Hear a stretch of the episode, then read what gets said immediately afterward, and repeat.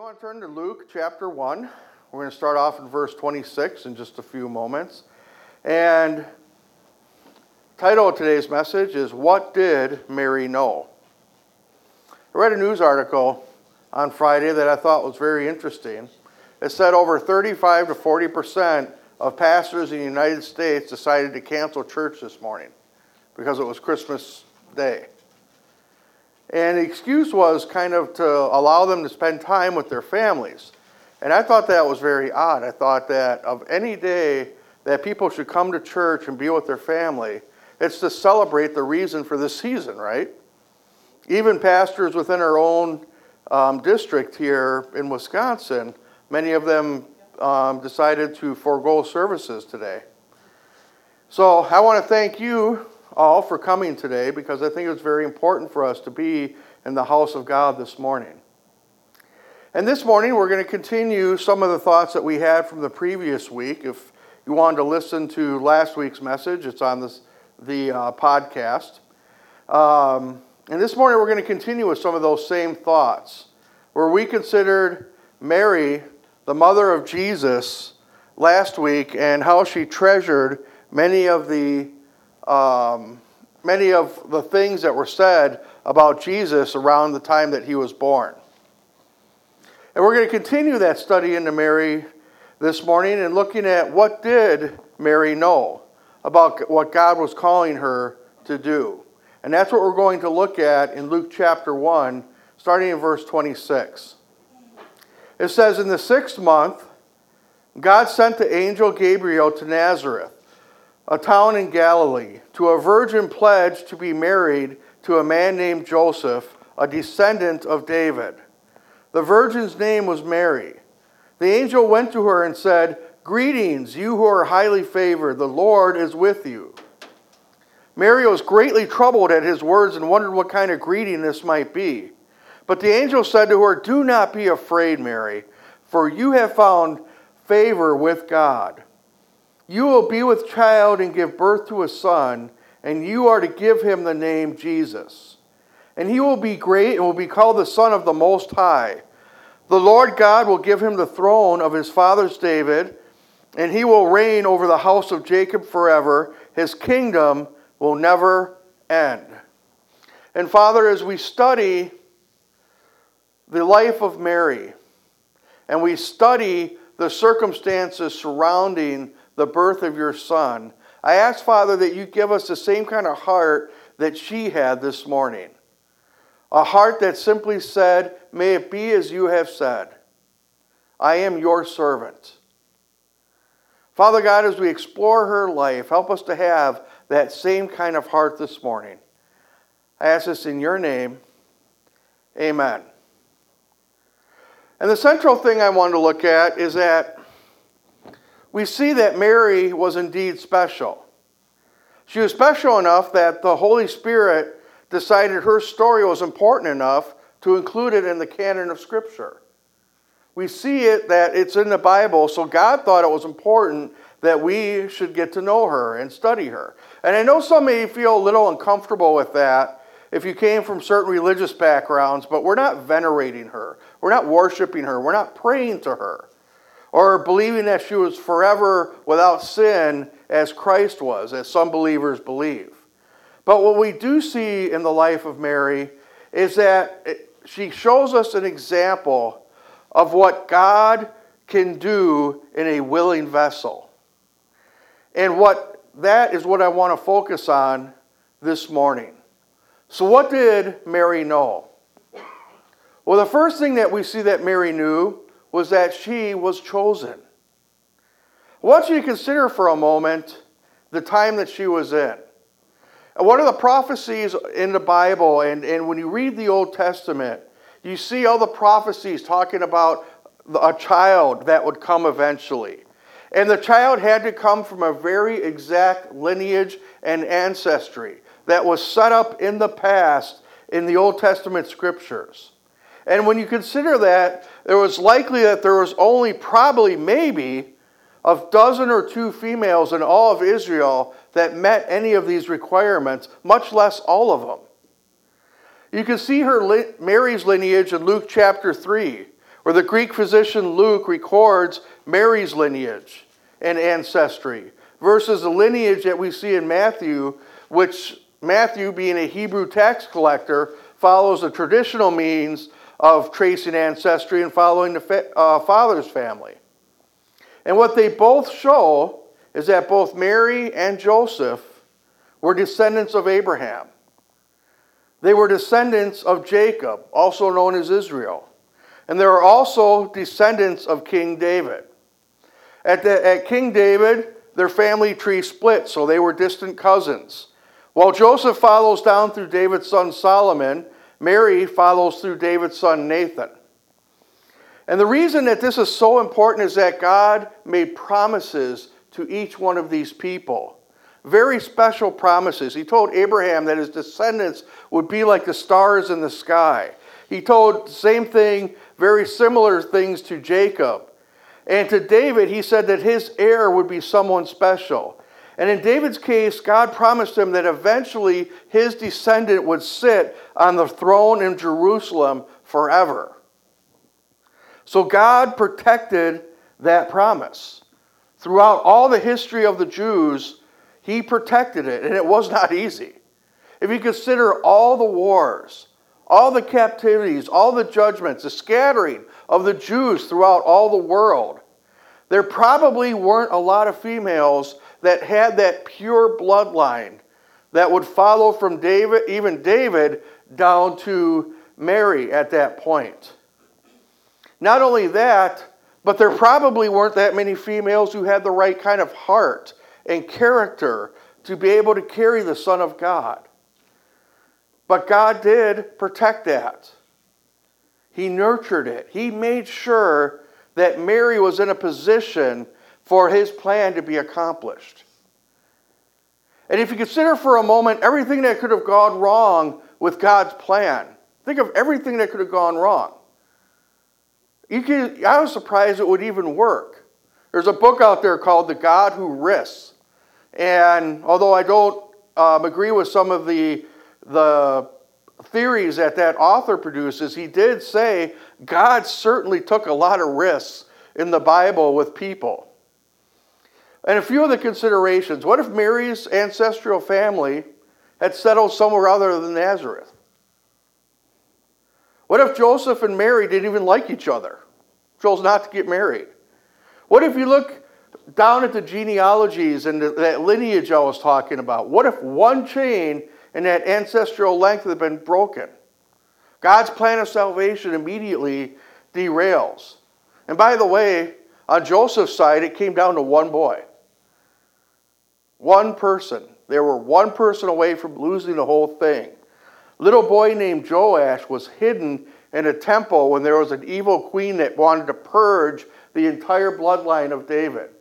They hid this boy Joash in a temple for seven years until he was ready to take the throne. There are hundreds of things that could have gone wrong, but they didn't. So, what do we take away from this? Is that Mary was chosen. Mary was protected.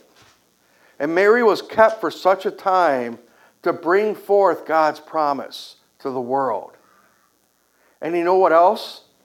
God does the same thing for you and I this morning. He has protected you. He has a plan and a mission for you. You've all been chosen for the kingdom of God for such a time as this.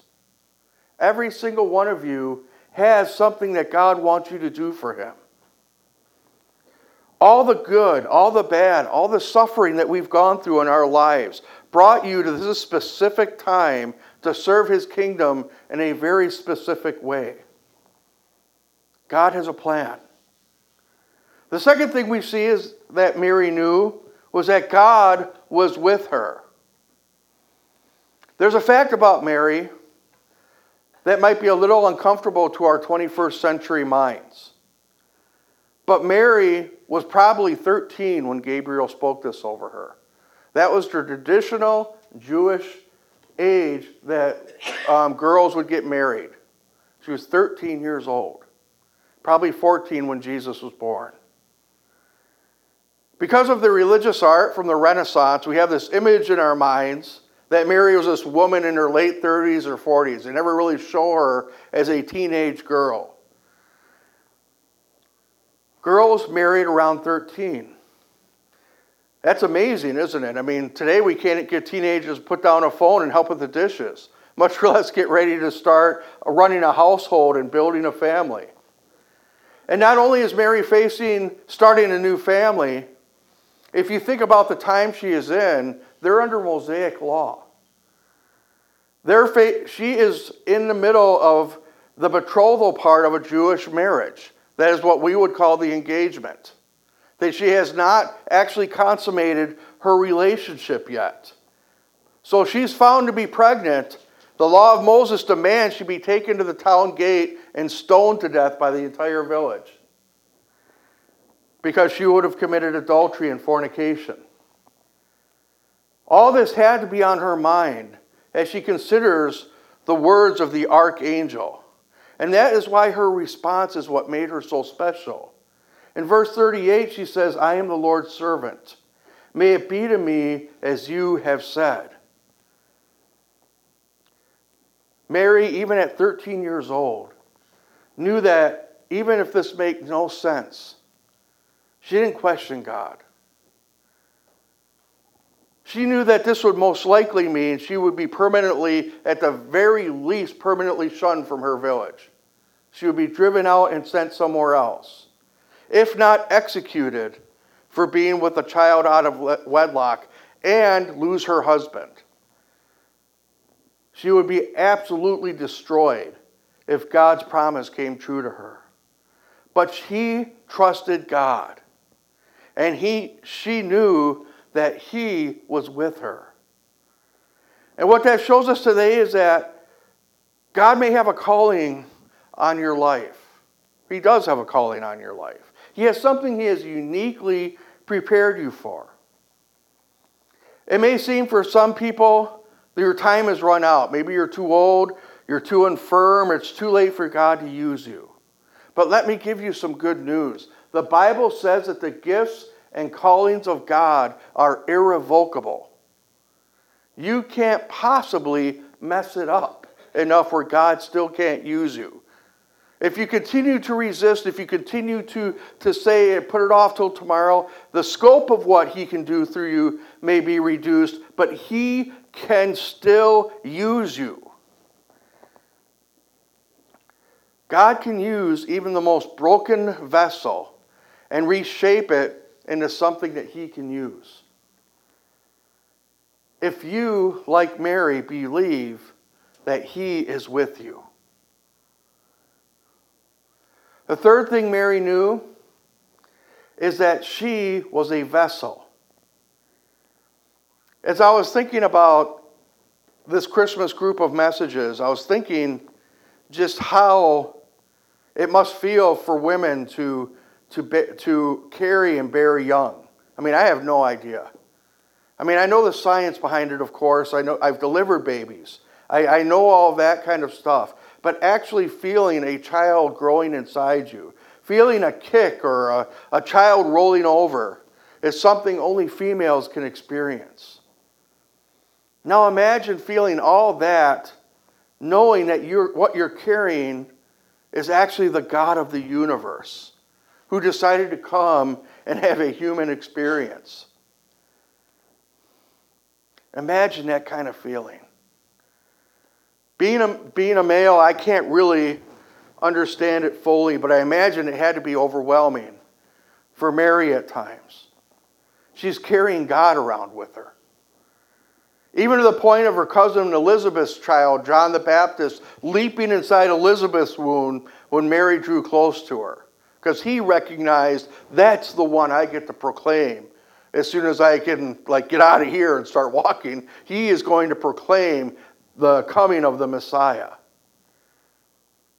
Mary knew she had that unique privilege of carrying God with her. But you know what? So do you. So do you.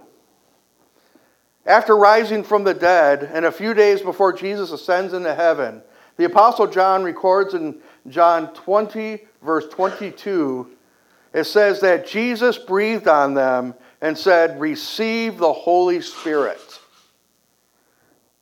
The Holy Spirit is the third person of the triune God. And if you have accepted Jesus as your Lord, your God, your Savior, and your King, you, like Mary, are carrying God with you. Before Jesus left this earth, he restored what had been lost in the Garden of Eden when Adam and Eve sinned and became naked, no longer clothed with the presence of God within them and upon them.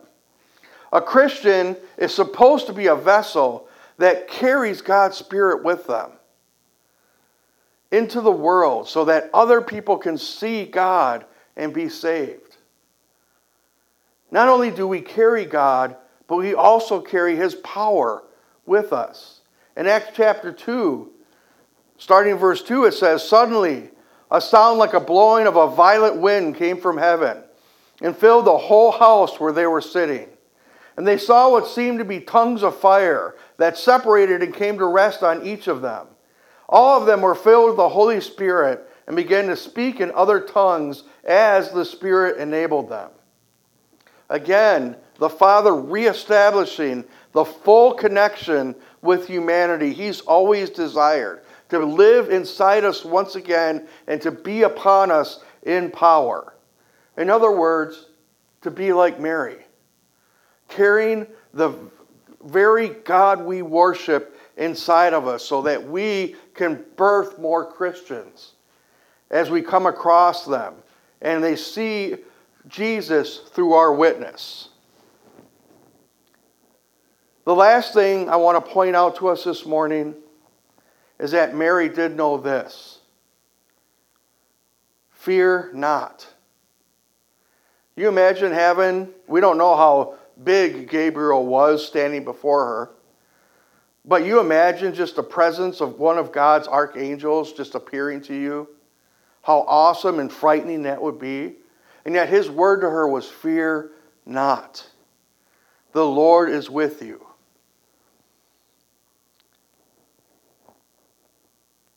I want to end it with this point because people only often only remember the first few minutes and the last few minutes of a sermon.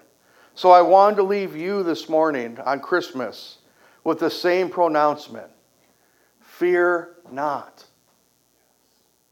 Even if it seems like there's no hope of God ever, ever intervening in your struggles, I would tell you, fear not. Even if you hear the news about wars and rumors of wars, God would say to you this morning, Fear not. Even when they're predicting power grid failures this last week, God would say unto you, Fear not. Even when they predict things like winter bomb cyclones, you know somebody had to make that up for this just this storm. God would say, Fear not. Even when the news constantly talks about food shortages and famines, God would say, Fear not. Even when it seems our own government wants to turn on its citizens sometimes, God would say, Fear not. Whatever is troubling to you today, whatever is keeping you from, the experience, from experiencing the fullness of the joy of the Lord this morning, the Lord would say to you today, Fear not, for I am with thee. Let my rod and my staff comfort thee, the Lord would say. Fear not. Fear not.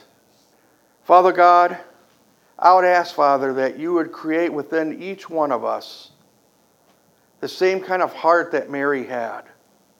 A heart that is willing to be used of you, a heart that trusts you, a heart that, that no matter what rises up against us in this world, we would not fear it. But we know that you are walking beside us. If God is for us, who can be against us?